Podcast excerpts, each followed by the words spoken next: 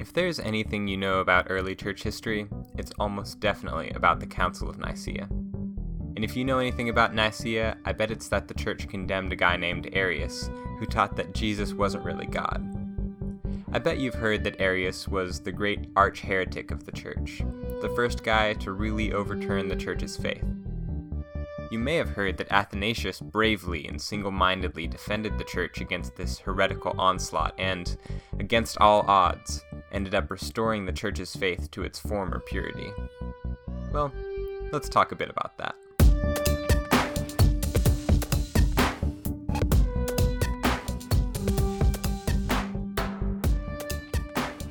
Welcome to Podcastica Patristica. We are your hosts. I'm Tyler Stanley. And I'm Gerhard Stupin. If you like this podcast, please consider rating us and reviewing us on iTunes. It really helps, more than you might think. But before we get into Arius himself, we need to start with our customary drink pairing. We decided to go with Jägermeister to introduce our drink, we invited a local sommelier and artist, Travis Tarver, from here in the Waco community. So, Travis, would you mind introducing yourself and telling us a little bit about this fine delicacy?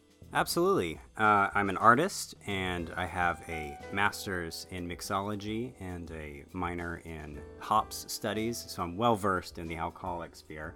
Um, well, what we have here, Jägermeister I'm getting hints of a, a dentist office kind of smell, uh, a shame, and uh, alcoholic gingerbread man. That's the immediate taste I'm getting here. I'm, yeah. Oh, it's strong. It's strong stuff, but uh, it takes the stones.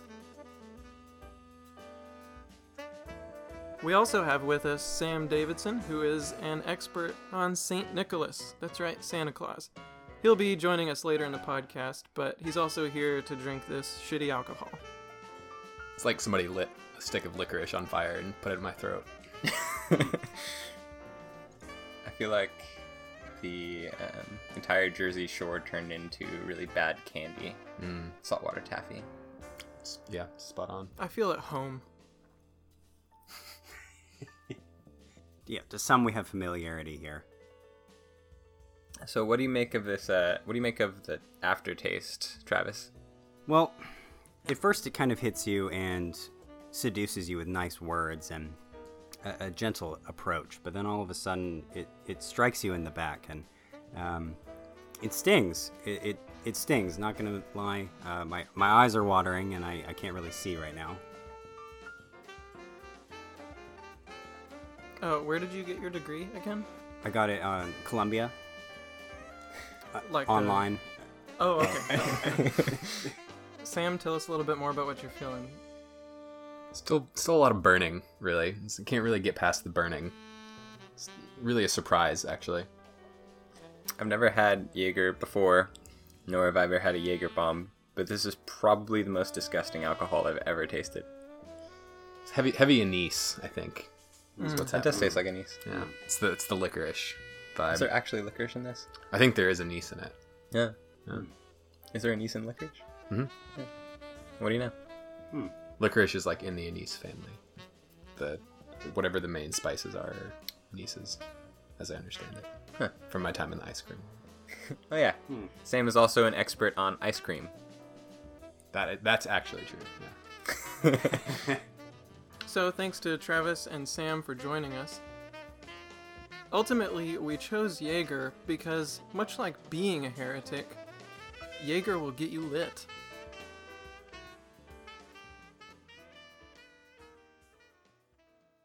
First off, I want to give a brief survey of the story of Arius and Nicaea as it is commonly known.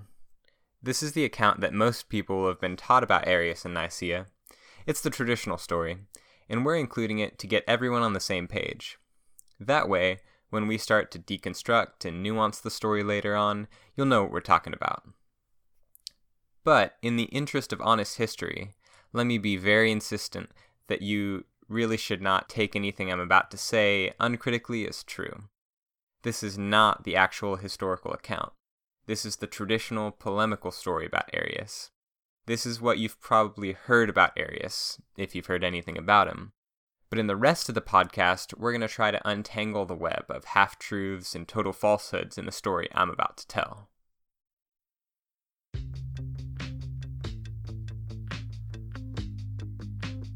Arius was a priest in Alexandria, Egypt, in the early 300s. This unsuspecting and unassuming little priest went about his daily ministerial duties, preaching in his church and visiting his sick, but slowly began to twist and distort the orthodox teaching that he had received. Influenced more by Greek philosophy than biblical teaching, Arius began to question and overturn the church's beliefs. Though Arius had been clearly taught that Jesus, the Son of God, was fully divine like God the Father, Arius began to insist that this orthodox belief could no longer be retained. No, Arius insisted, there is only one God, not two. Jesus must be a lesser god, like a half god or something. No, not really any god at all, a first creation. God must have created the Son as a super being, sort of like an angel, and told the Son to create the rest of creation. The church was shocked by Arius' strange new teaching. Ever since Paul's day, people had worshipped Jesus, just like they worshipped God. How could Arius say something so blasphemous? The church's leaders rose to the occasion. First, Arius' bishop, whose name happened to be Alexander, the bishop of Alexandria, well, he tried to correct Arius, but Arius was obstinate. Arius refused to receive the wisdom and kindness of the correction, and instead went out spreading his heresy more and more. He wrote songs to spread his teaching, one with the catchy little line, There was a time when he was not. He began to convince people to abandon biblical doctrine by arguing with Greek philosophical concepts, and actually succeeded in winning over most people in the Christian church. For a while, it seemed like the entire world was turning Arian. The Council of Nicaea was convened in 325 by the church's bishops, with Emperor Constantine's backing, to deal with this Arian question once and for all. One of the young minds present at Nicaea was a man named Athanasius. Athanasius was the secretary of Alexander, Bishop of Alexandria, that you know, that same one who originally excommunicated Arius and was strident in refuting Arius's heresy. He insisted, as all Orthodox Christians did, that the Son was truly God, just as divine as God the Father. The council overwhelmingly sided with Athanasius, and thus the celebrated Nicene Creed was born. Arius was also condemned and exiled. After the council, Arius's followers continued to spread his venom, and Athanasius continued to defend orthodoxy with equal passion. Though it seemed that, even after Nicaea, the entire Christian world was Arian, Athanasius continued to fight on for the sake of truth. He was exiled five separate times for his staunch defense of orthodoxy, thus earning the nickname that he is known by even till today Athanasius contra mundum, or Athanasius against the world. Finally, because the gospel is stronger than any lie and because the gates of hell can never overcome the church, the entire Christian world converted back to Orthodox Christianity and had Athanasius's courage, resolve, and flowing pen to thank for it. Arius was judged by God for his sinister subversion of the Christian faith. Towards the end of his life, Arius was called back after years of exile, when he finally agreed to sign the Nicene Creed the Bishop of Constantinople was commanded by the Emperor Constantine to readmit Arius to the communion. Alarmed by this situation, knowing that Arius was just putting on more trickery to deceive the church, the bishop prayed that Arius would die before arriving in his city. And, instead of explaining what happened to you, I'll read to you from a history book written around 440 CE Socrates Scholasticus's Church History. Quote, Meanwhile, the emperor, being desirous of personally examining Arius, sent for him to the palace, and asked him whether he would assent to the determinations of the synod at Nicaea. He without hesitation replied in the affirmative, and subscribed the declaration of the faith in the emperor's presence, acting with duplicity. The emperor, surprised at his ready compliance, obliged him to confirm his signature by an oath. This he also did with equal dissimulation. The way he evaded, as I have heard, was this. He wrote his own opinion on paper and carried it under his arm so that when he swore truly that he really held the sentiments he had written. That this is so, however, I have written from hearsay, but that he added an oath to his subscription I have myself ascertained from an examination of the emperor's own letters. The emperor, being thus convinced, ordered that he should be received into communion by Alexander, Bishop of Constantinople. It was then Saturday, and Arius was expecting to assemble with the church on the day following. But divine retribution overtook his daring criminalities. For going out of the imperial palace, attended by a crowd of Eusebian, that is, Arian, partisans like guards, he paraded proudly through the midst of the city, attracting the notice of all the people. As he approached the place called Constantine's Forum, where the column of porphyry is erected, a terror arising from the remorse of conscience seized Arius, and with the terror a violent relaxation of the bowels. He therefore inquired whether there was a convenient place near, and being directed back to Constantine's Forum, he hastened thither. Soon after, a faintness came over him, and together with the evacuations his bowels protruded, followed by a copious hemorrhage, and the descent of the smaller intestines. Moreover, portions of his spleen and liver were brought off in the effusion of blood, so that he almost immediately died. The scene of this catastrophe is still shown at Constantinople, behind the shambles in the colonnade, and by persons going by the finger pointing at the place. There is a perpetual remembrance preserved of this extraordinary kind of death. Unquote. Just like Judas, Arius's punishment for betraying Jesus was dying by having his bowels erupt and pour out of him in the most obscene, disgusting way possible. God saved God's church and judged the great sinner. So let me be clear again. This is how Arius's life, work, and legacy was caricatured by later Orthodox writers. What we've set up to now is what you'll read in traditional retellings of the Nicene controversy. You know, the kind from older textbooks or that you might hear in sermons. But the story isn't quite so clear, and who the good guys are is a bit more murky too. Let us explain.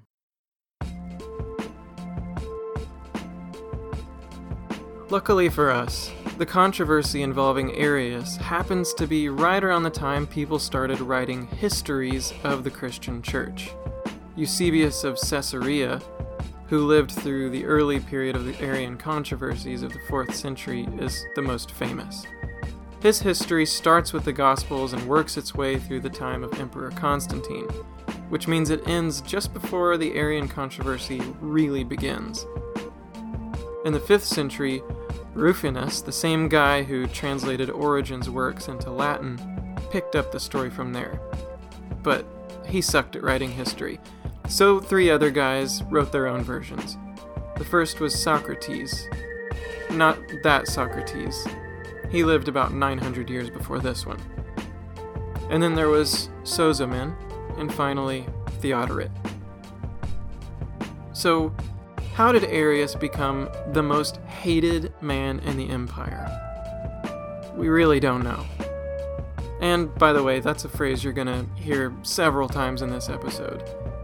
Despite the fact that this is one of the biggest events in church history, we know remarkably little about it. Since Arius was the arch heretic and public enemy number one of the church, they destroyed his books.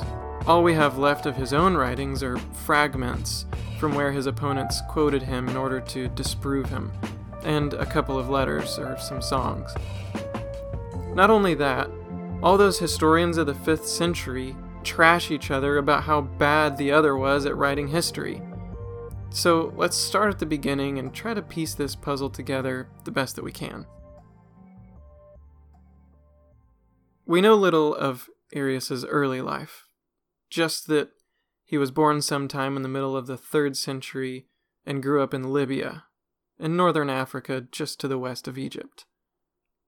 It's possible that he traveled to Antioch and learned under the Christian leader Lucian, but we really don't know. The events leading up to his career as a clergyman are even muddier.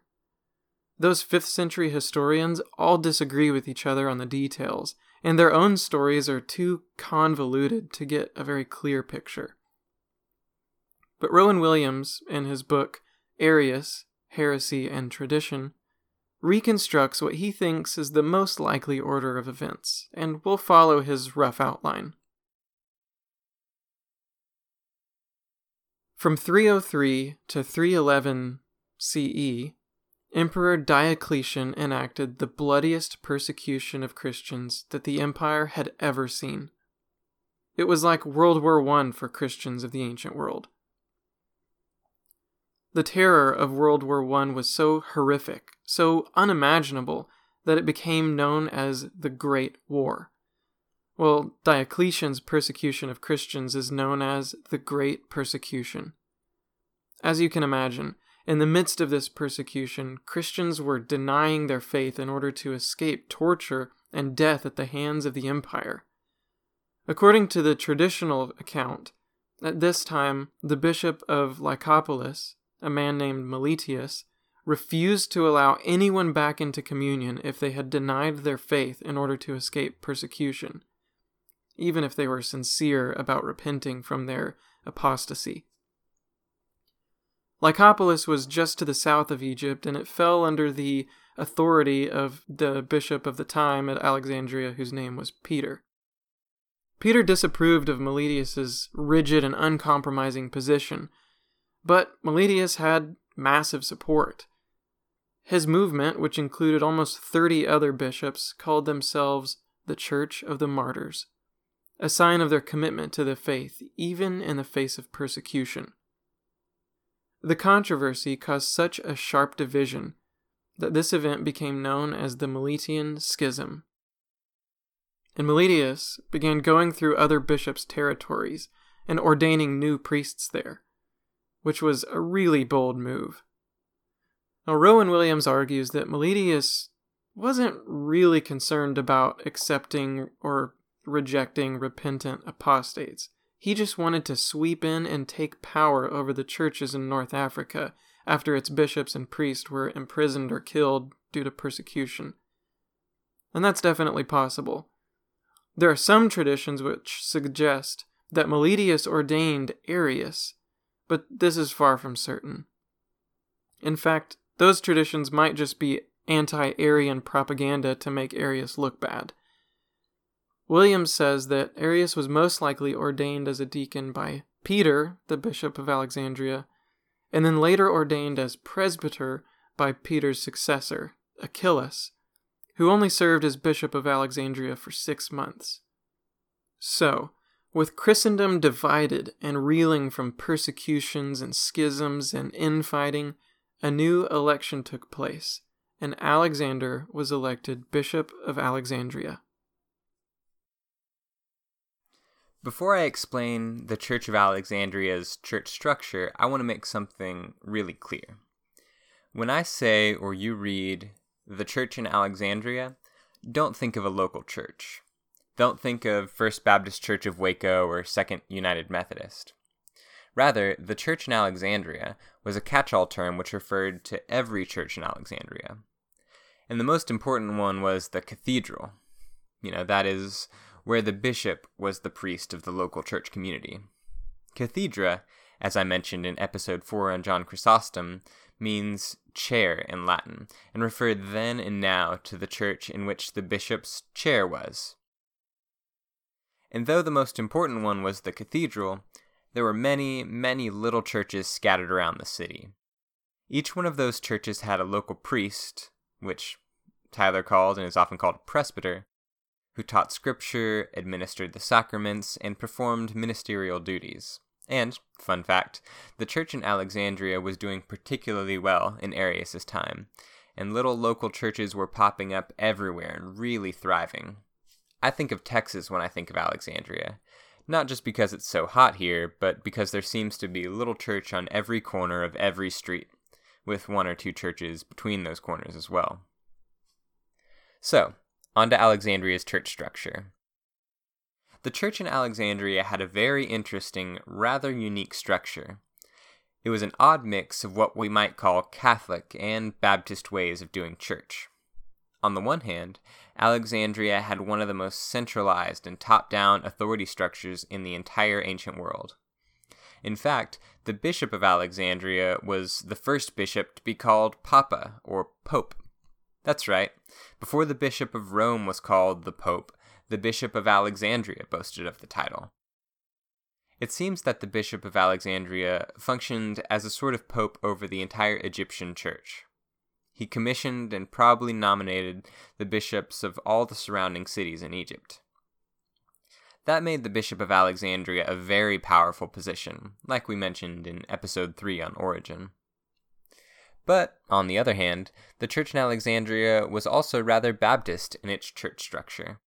Though the Bishop of Alexandria had quite a bit of power in ordaining bishops around Egypt, in Alexandria itself the bishop was seen as one among many pastors in the city. He was functionally on par with each little parish priest, each pastor of each local church, and was honored, but not necessarily obeyed, by the many pastors he sort of had authority over. In traditional terms, the Bishop of Alexandria was the first among equals when it came to the priests in Alexandria itself. When looking at this aspect of the Alexandrian Church, you might think of the Bishop of Alexandria like you think of the president of a Baptist convention.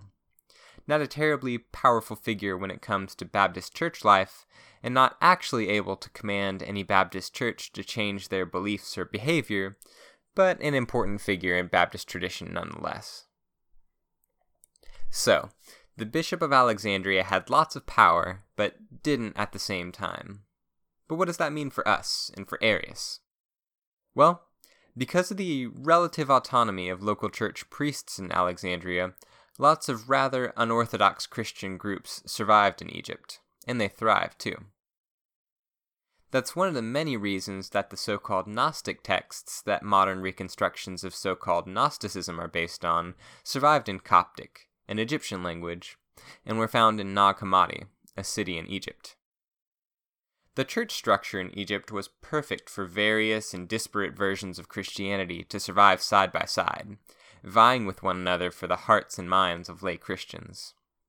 And, I'll remind you from our Origen episode, it was this loose, free priest model that allowed Origen of Alexandria to work and thrive in the Egyptian metropolis. Until, that is, the bishop began to unify Christian teaching in the city. So, Arius began to develop a large following in the Alexandrian church.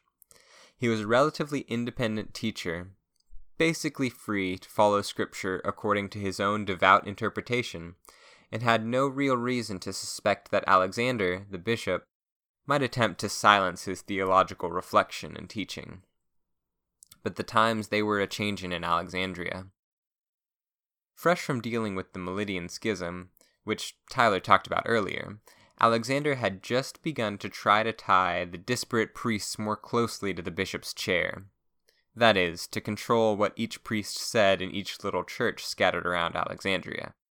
He was tired of priests going off and teaching what seemed to him to be heresy, and so he tried to unify Alexandrian Christian doctrine. For whatever reason God saw fit to throw the church into a massive doctrinal struggle, God's providence set up the perfect church political situation for Arius' teaching to come to light and eventually light the match which set off explosions all around the ancient Christian world. Now, what Gerhard means by God's providence is human free will. Moving on. Epiphanius tells us that Arius was a very tall man, but hunched over. He wore a sleeveless tunic, the kind ascetic teachers wore, and he was soft spoken and gentle. But of course, Epiphanius insists that this was all part of Arius's demonic scheme.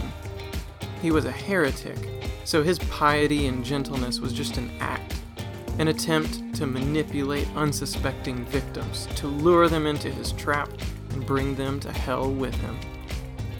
But let's give Arius the benefit of the doubt, just for a moment, and try to understand what he thought he was doing. Shortly before Arius was born, a new heresy had swept through the land Sabellianism, or, as it's more commonly known, modalism. It's the belief that the Father, the Son, and the Holy Spirit are different forms which the one God takes at different times throughout history. This view was very common in that day, and is still held by oneness Pentecostals today. Arius rightly saw the error in this teaching, and he fought tooth and nail against the idea that God could change in any way. God is unchangeable, he insisted, so God can't become anything. Now, for Arius's understanding of God, we need to go back to Origen, who also fought against modalism and proposed an alternative. Now, this will get a little bit philosophical, so just hang with me for a few minutes. Origen thought that Plato got a lot of things right about God. Most importantly, that God is utterly transcendent.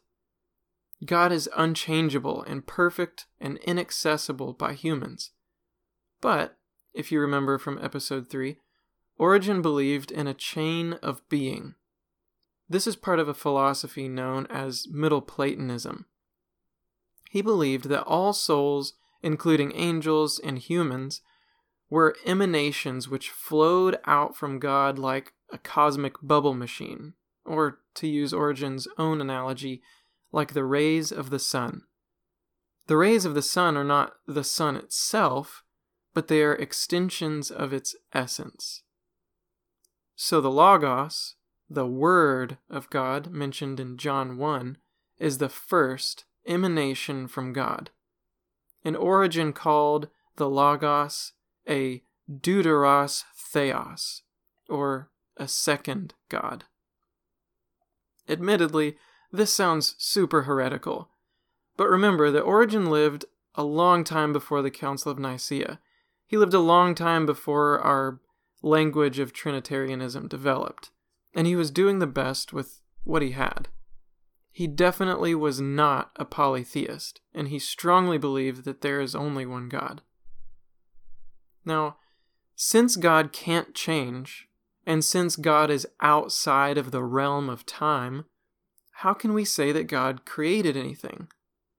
If we say that God created the earth, doesn't that mean that God changed? That God started doing something which he wasn't doing before? That's not possible because God can't change. And what is this business about the Logos being begotten by God? How can God beget someone or something? Have no fear. Origen has an answer that will fix everything. Sort of. If God does anything, then it has to be something that he does for all eternity so that he never changes. And what is the thing that God does for all eternity? He begets his Son, the Logos. And this means that the Logos is eternal with God. The Logos shares in God's divinity, and we can rightly call him God.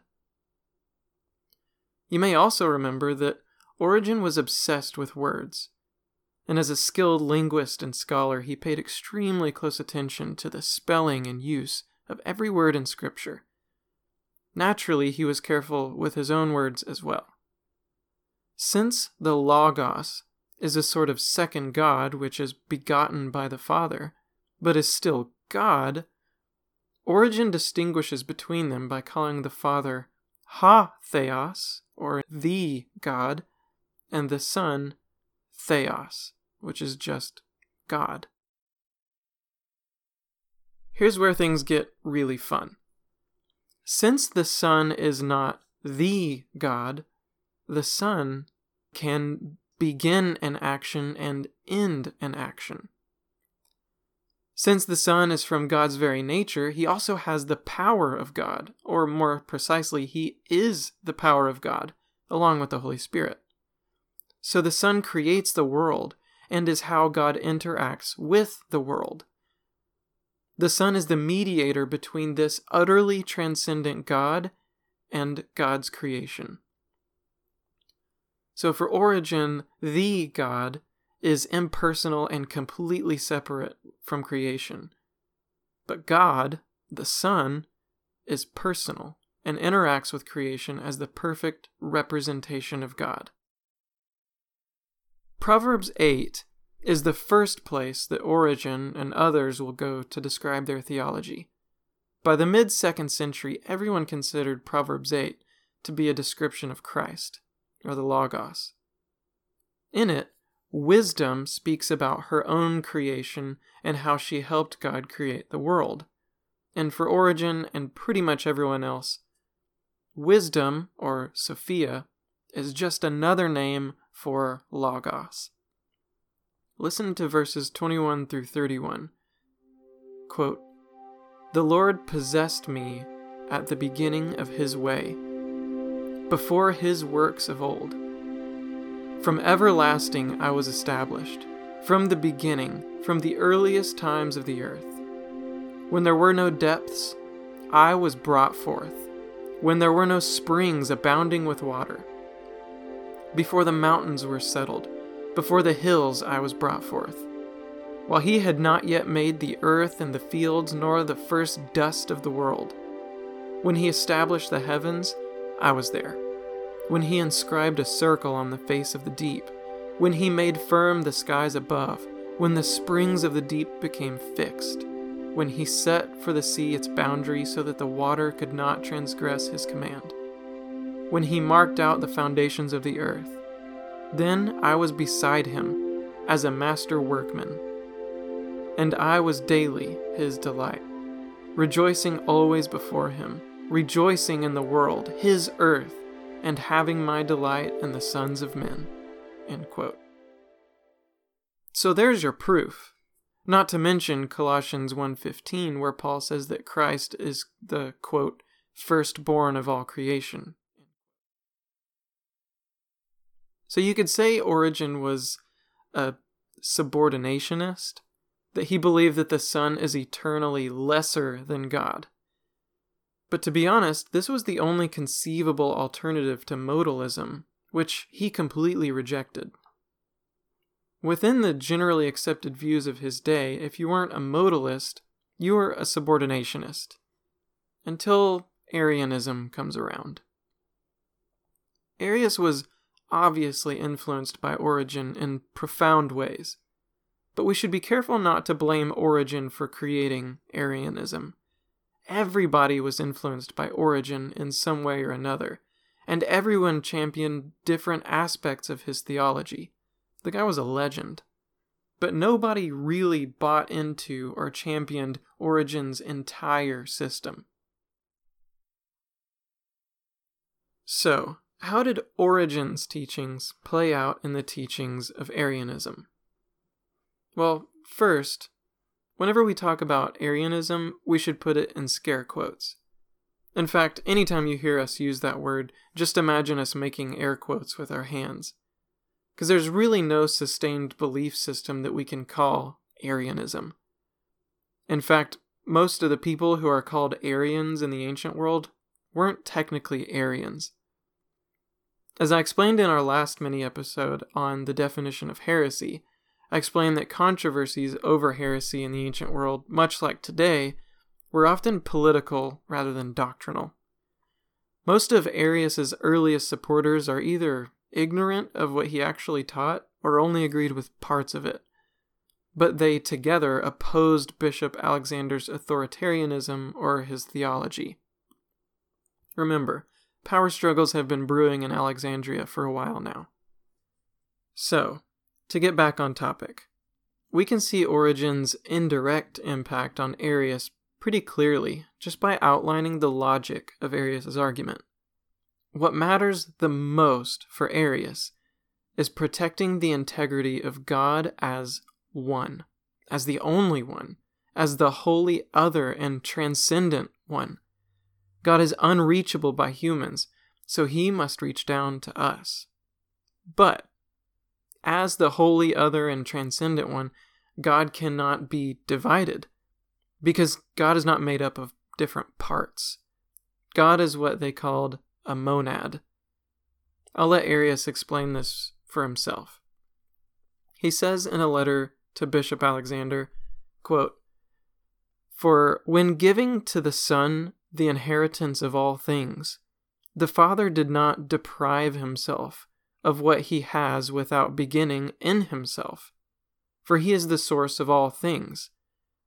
Thus, there are three subsisting realities, and God, being the cause of all that happens, is absolutely alone without beginning. But the Son, begotten apart from time by the Father, and created and founded before the ages, was not in existence before his generation, but was begotten apart from time before all things, and he alone came into existence from the Father. For he is neither eternal, nor co eternal, nor co unbegotten with the Father, nor does he have his being together with the Father, as some speak of relations, introducing two unbegotten beginnings. But God is before all things as monad, and beginning of all. Therefore, he is also before the Son, as we have learned also from your public preaching in the church. In other words, it cannot be true that there were two beings that existed from all eternity. Since God cannot be divided, we have to say that the Son was created. But the Son's creation is before everything else, even before time. So we have to say that there was a time when the Son was not. So, what makes Arius different from Origen and from other Middle Platonists is not simply that he believes that the Son was created, but also that he believes the Son was created from nothing. This protects God's unity and his transcendence. There is nothing and no one who existed eternally with God, but by his will, God created the Son. And Arius recognizes the Son as a second God, much like Origen thought, but only the Father is true God. All of the attributes of God are true of the Son, but only to a lesser degree. So God is all powerful, and the Son is the most powerful of all creatures. The Son is the most godly of all creatures. Now, you might be surprised to hear that Arius did not view himself as any sort of revolutionary. He thought of himself as a conservative, as a champion of the apostolic teaching handed down through the generations and explained by Alexandria's greatest teachers, such as Origen. In the passage I read just a moment ago, Arius says to Alexander that you yourself taught that God is the beginning of all things, including Jesus, right? Listen to the opening lines of that same letter. Quote, to our blessed Father and Bishop Alexander, greetings in the Lord. Our faith from our forefathers, which also we learned from you, blessed Father, is this We acknowledge one God, alone unbegotten, alone everlasting, alone without beginning, alone true, alone having immortality, alone wise, alone good, alone sovereign, judge, governor, and provider of all, unalterable and unchangeable, just and good.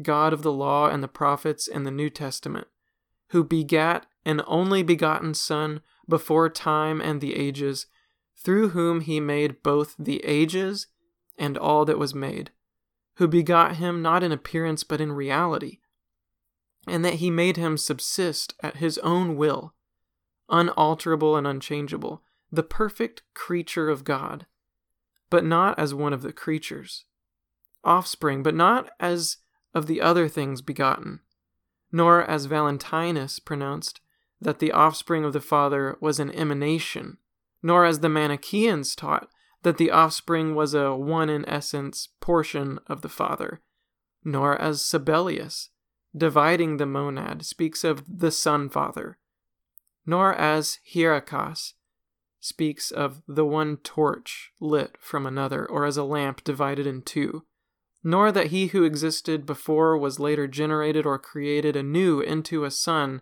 as you yourself, O blessed Father, have often condemned both in church services and in council meetings. But, as we say, he was created at the will of God, before time and before the ages, and came into life and being from the Father, and the glories which coexist in him are from the Father. In a letter to his friend and supporter, Eusebius of Nicomedia, Arius describes how Alexander is persecuting him and his followers. After explaining Alexander's belief that the Son is co eternal with God, Arius says, quote, We are not able to listen to these kinds of impieties, even if the heretics threaten us with 10,000 deaths. So, as you can see, Arius saw himself as a defender of the truth. He believed he was defending the church against heresy. In his mind, he was a conservative pastor. He thought that Alexander was the one importing these foreign, unchristian philosophies into Christian doctrine. But the winners get to tell the story. And the winners of this story turned Arius into a monster so vile he would become the arch heretic, the Judas Iscariot of the church.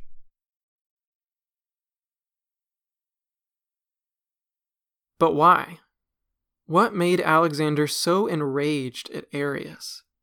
I mean, sure, Arius was teaching different ideas, but as Gerhard explained earlier, priests were relatively free to teach what they believed.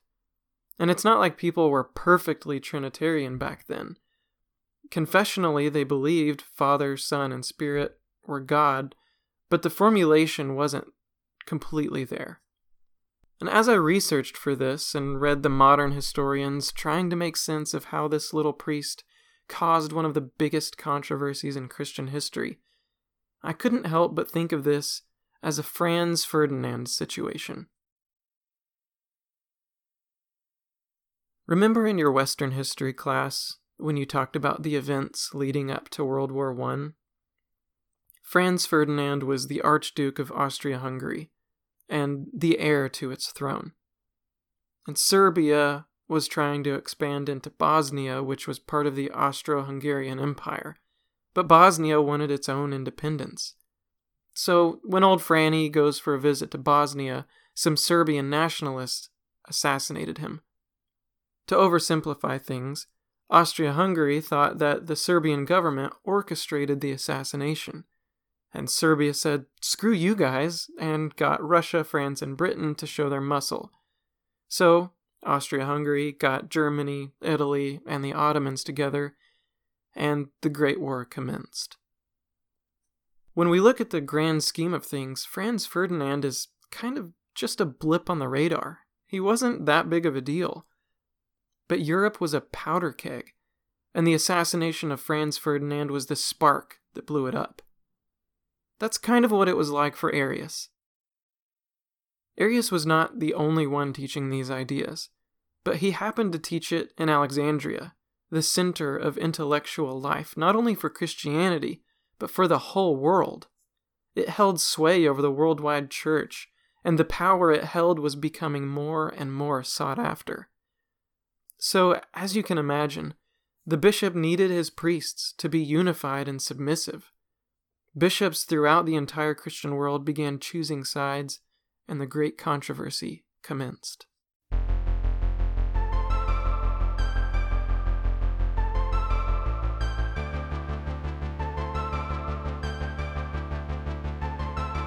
As part of Alexander's work to unify the Alexandrian church around one gospel and one basic doctrine of God, Alexander inevitably came into conflict with Arius.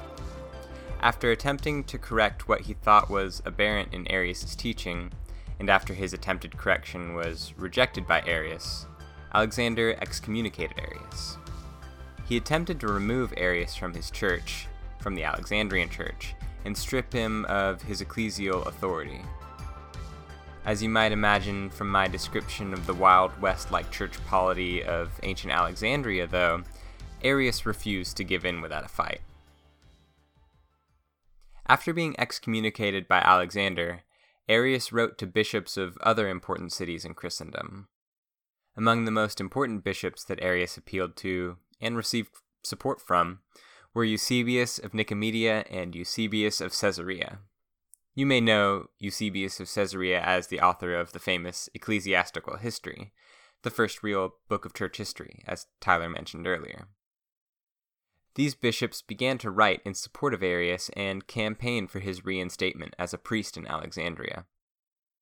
A flurry of letters, encyclicals, and polemical tracts then ensued, the supporters of Arius and the Bishop of Alexandria engaging in a fiery and fierce war of words. As the battle raged, Arius seems to have returned to Alexandria with a group of followers and begun his own little community of Christians. He, in effect, set up a rival church to that under Alexander's authority and continued to promote his understanding of the God of the Bible. One God, one Son of God, not to be confused. The story then followed a predictable, though tumultuous, track from that point on. Arius promoted his vision of Christianity in Alexandria and beyond, traveling to gain support in Syria and around the Christian world, and writing to spread his teaching. Most importantly, and like Martin Luther, Arius wrote songs containing his teaching. These songs spread everywhere in the Christian world and gripped the popular imagination like no dense theological treatise ever could. Men plowing in fields sang about how, quote, we worship him as timeless, in contrast to him who in time has come to exist. Unquote. Women washing clothes hummed about how Jesus, quote, is not equal to, nor is he of the same nature as the Father. Unquote. People doing other gender stereotypical things reminded themselves in song about how, quote, there is a triad not equal in glories. Unquote. These little verses are collected in a text called the Thalia, or the Banquet.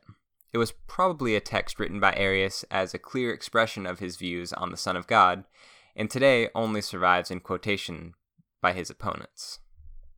So, Arius campaigned for his Christological doctrine, and many influential bishops supported him in this work.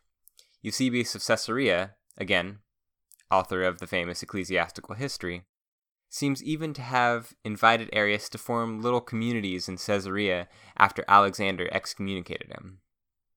The arguments grew protracted, grew heated, and started to create fault lines in the church's unity, which, when you consider the time period, was a very problematic fact. The church had, until very, very recently, been a marginalized and persecuted little minority on the fringes of the Roman Empire. The Edict of Milan, the decree of religious toleration in the Roman Empire issued by Constantine that gave Christians the right to worship freely, wasn't issued until 313. That is right in the thick of the Arian controversy, only a few years before when Arius was probably excommunicated. The church was floating on very thin, very unstable ice when the controversy surrounding Arius exploded around the Roman Empire. Some reports tell of actual violence in the streets, people literally and physically attacking one another because of their precise beliefs about how God the Father and God the Son were ontologically related. It was a disturbing and turbulent time indeed. Constantine, the new emperor of Rome, was deeply troubled by the schisms erupting in the Christian Church. Though Constantine seems not to have cared all too much about precise theology, and probably agreed mostly with Arius's teaching about Jesus. The turmoil that the church's factiousness threatened to embroil the Roman Empire in was too risky for Constantine. And so Constantine supported a worldwide council called by all of the bishops from all across the Christian world and decided that they would meet in Nicaea and decide on this matter once and for all. Constantine even paid their travel expenses out of the imperial treasury.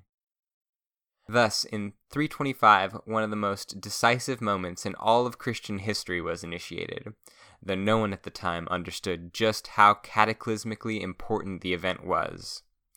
In 325, somewhere around 300 bishops, representing the entire Christian world, convened in the town of Nicaea, on the western edge of what is now Turkey.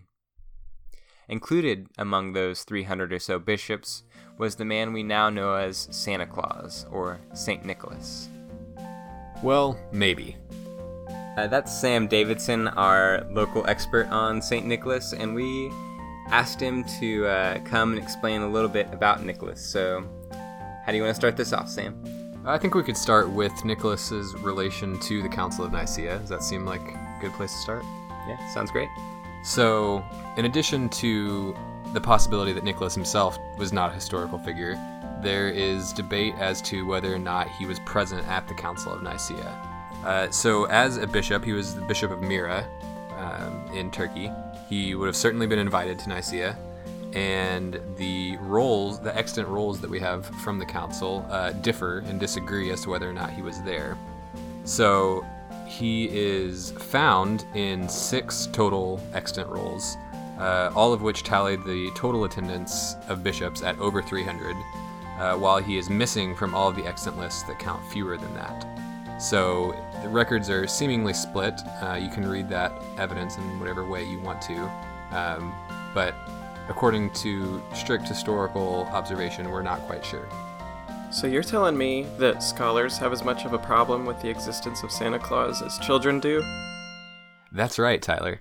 Uh, there, interestingly, is no uh, record of Nicholas's own thought. He never wrote anything uh, that we have, and no contemporary uh, thinkers uh, refer to anything he ever said or did.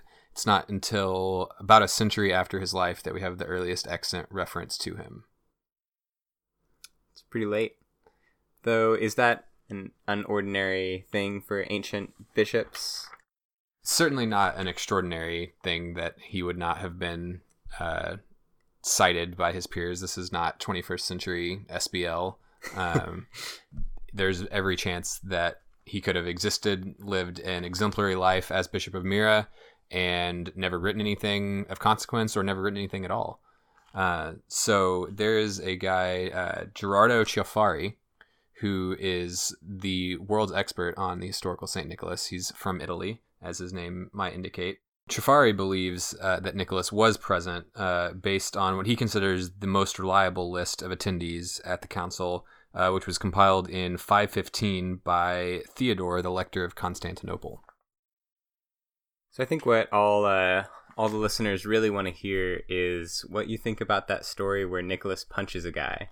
And for those Yeah. who may not have heard of that, why don't you uh, tell the story a little bit? Uh, I have in front of me Adam English's uh, rendering of this legend. English wrote excellent book a few years back. It's called "The Saint Who Would Be Santa Claus."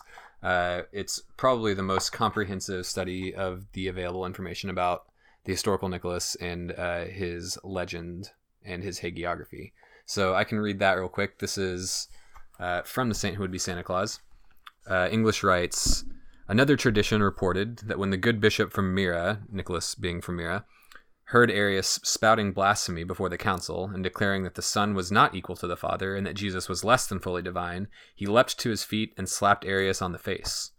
Although Nicholas might have been justified in his righteous indignation, his example of poor collegiality and lack of self control could not be tolerated. No one should ever commit an act of violence in the presence of the emperor. Constantine deferred Nicholas's punishment to the bishops. They had him bound and incarcerated for a time. He was stripped of his bishop's robes, and Roman guards burnt off his beard. In essence, he was defrocked. But while Nicholas was confined to his sad and dark cell, the Virgin Mary and her son Jesus appeared in resplendent light and placed on his shoulders a stole of pastoral ministry, and in his hands copy of the gospel, a symbol of sound teaching. The heavenly visions also appeared to Constantine, who immediately ordered Nicholas released. Nicholas's robes were returned to him, but at the time of the celebration of the Mass, he still could not bring himself to put them on. His heart had been defeated. Then, at the moment he was to pronounce the opening words of the celebration, Mother Mary and the angels descended from on high with stole and meter in hand. When those in attendance came to greet him after the service, they found his face glowing and his charred beard restored to its former thick black luster. It's great. So, what do you think about that story? Uh, Yeah, so there's uh, there's not a lot of evidence for it. One mitigating factor being that Arius, being not a bishop, was not at the Council of Nicaea, so that throws a kink in that story. Uh, also, there the first reference to this story is in the 11th century, I believe. So it's almost certainly uh, hagiographic material building up around Nicholas lore. So, do you think it's safe to say that people should stop sharing those memes at Christmas about uh, Santa Claus being all out of presents and ready to punch some heretics? Yeah, that doesn't seem to be entirely doesn't fit with quite with the historical record, Or with the teachings of Jesus? or with yeah, that's certainly that as well. Uh, so, Sam, before you go, I hear that you have a favorite Nicholas legend. Yes, I do. So Nicholas lore uh, is replete with trios, uh, commending his ardent, zealous Trinitarianism for which he allegedly slapped Arius. Uh, also, a fun fact: Nicholas is the patron saint of pawnbrokers. Uh, if you've ever seen a pawn shop with the symbol of the three orbs hanging in front, that kind of looks like it's like a globe hanging down. There's three of them. That's actually symbolic of Nicholas's ardent Trinitarianism. Uh, my particular favorite story is called The Three Clerks. Uh, a very early story, one in which, uh, in the earliest versions, three clerks or three young clergymen, maybe clergymen in training, uh, are on a long journey and they stop at a roadside inn in the middle of nowhere where they have dinner, go to bed, and are then murdered and robbed by the innkeeper and his wife. St. Nicholas uh, suddenly appears to the innkeeper and his wife, uh, scolding them and convicting them of their sin. Now, this story develops over time, and in its uh, most gory and interesting form, uh, it's no longer three young clergymen, but three boys. The boys arrive at the hotel, desperate, needy, and they have their dinner, go to bed, are murdered by the innkeeper and his wife. But it doesn't stop there. They are, they then dismember the three boys, grind them up into meat pies, and serve them to customers to make a profit. Uh, in this version, St. Nicholas appears to the innkeeper and his wife, scolding them, of course, for their sinfulness, and also reconstituting the boys out of their pickle because they've been put in pickling basins uh, in order to be cured as meat for meat pies. So that is my favorite personal Nicholas story. Wow. It's, That- qu- it's quite a th- it's quite a scene. Yeah. That's great. And is that a true story? Uh, the the historical records, of course, differ on this. Okay.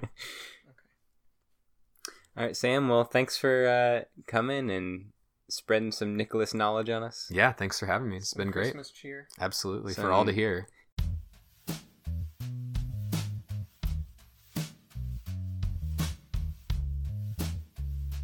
Now, you may notice that we've been pretty critical of Alexander and those who fought against Arius. And we've been very charitable to Arius himself.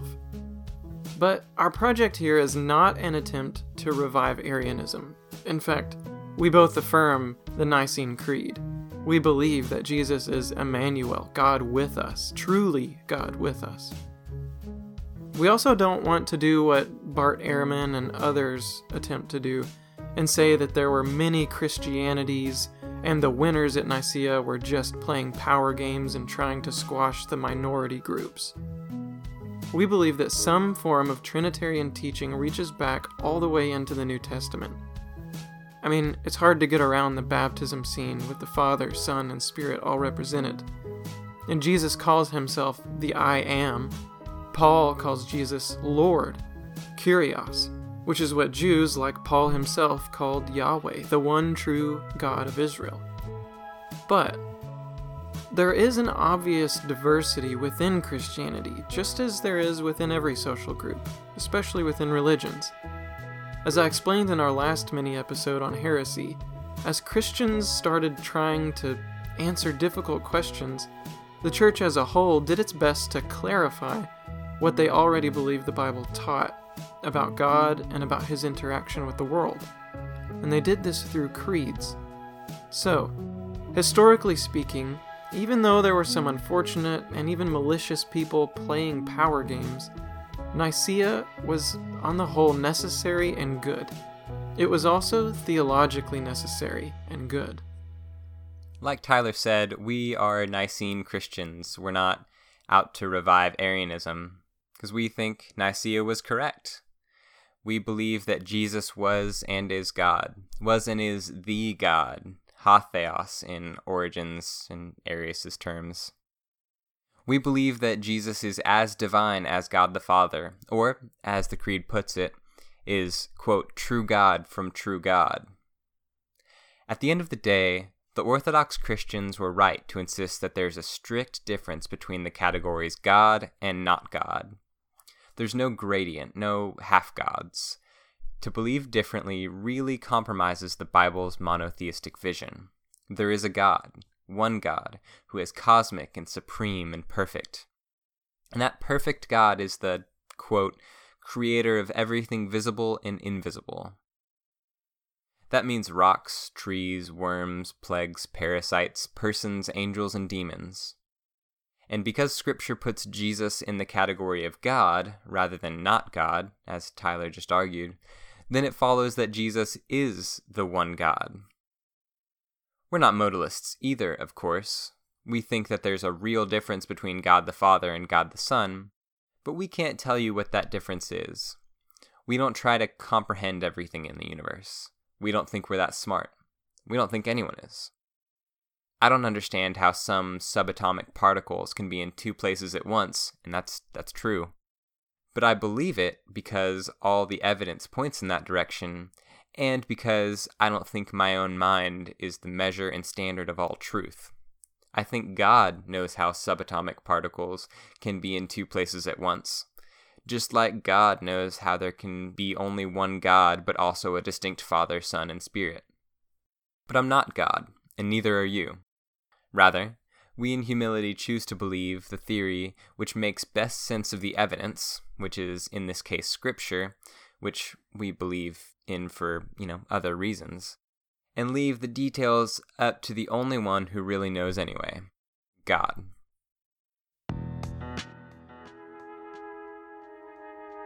So, the Creed and Council of Nicaea solved the problem of so called Arianism once and for all, right? Wrong. Dead wrong. After Nicaea, things probably just got more out of control and confusing.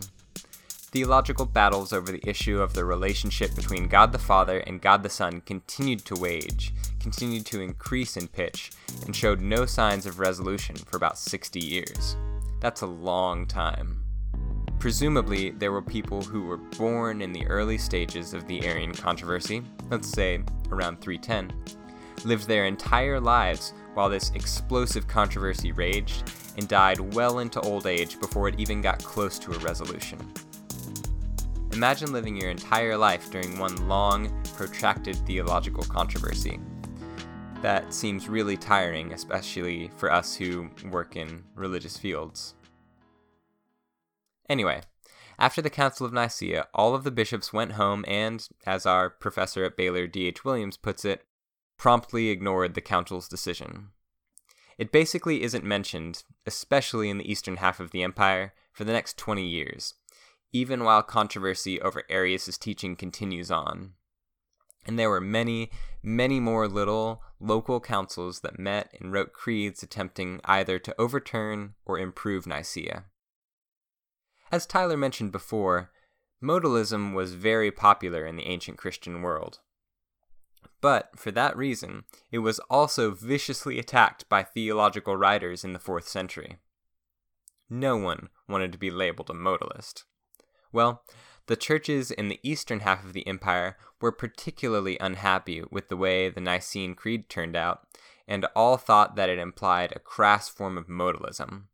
The phrase, one substance with the Father, or in Greek, homoousios to patro, seemed especially to be amenable to modalist interpretation. So the Eastern bishops convened councils attempting to overturn Nicaea, and Western bishops responded with councils of their own. This kept going on and on until, in 343, the Council of Serdica was announced. It was an olive branch extended across the aisle, an attempt to once again unify the church, but it failed in the most miserably terrible, fantastic way possible. The attendees to the council were housed at the imperial palace in Serdica, and the eastern bishops were carefully sectioned off from the western bishops.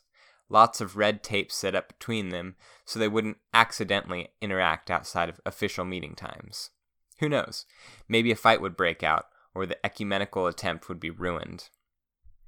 Well, two Eastern bishops who had been excommunicated from the larger group managed to sneak over to the Western bishops' area and join them. they hoped that the Western bishops would overturn the Eastern bishops' decision.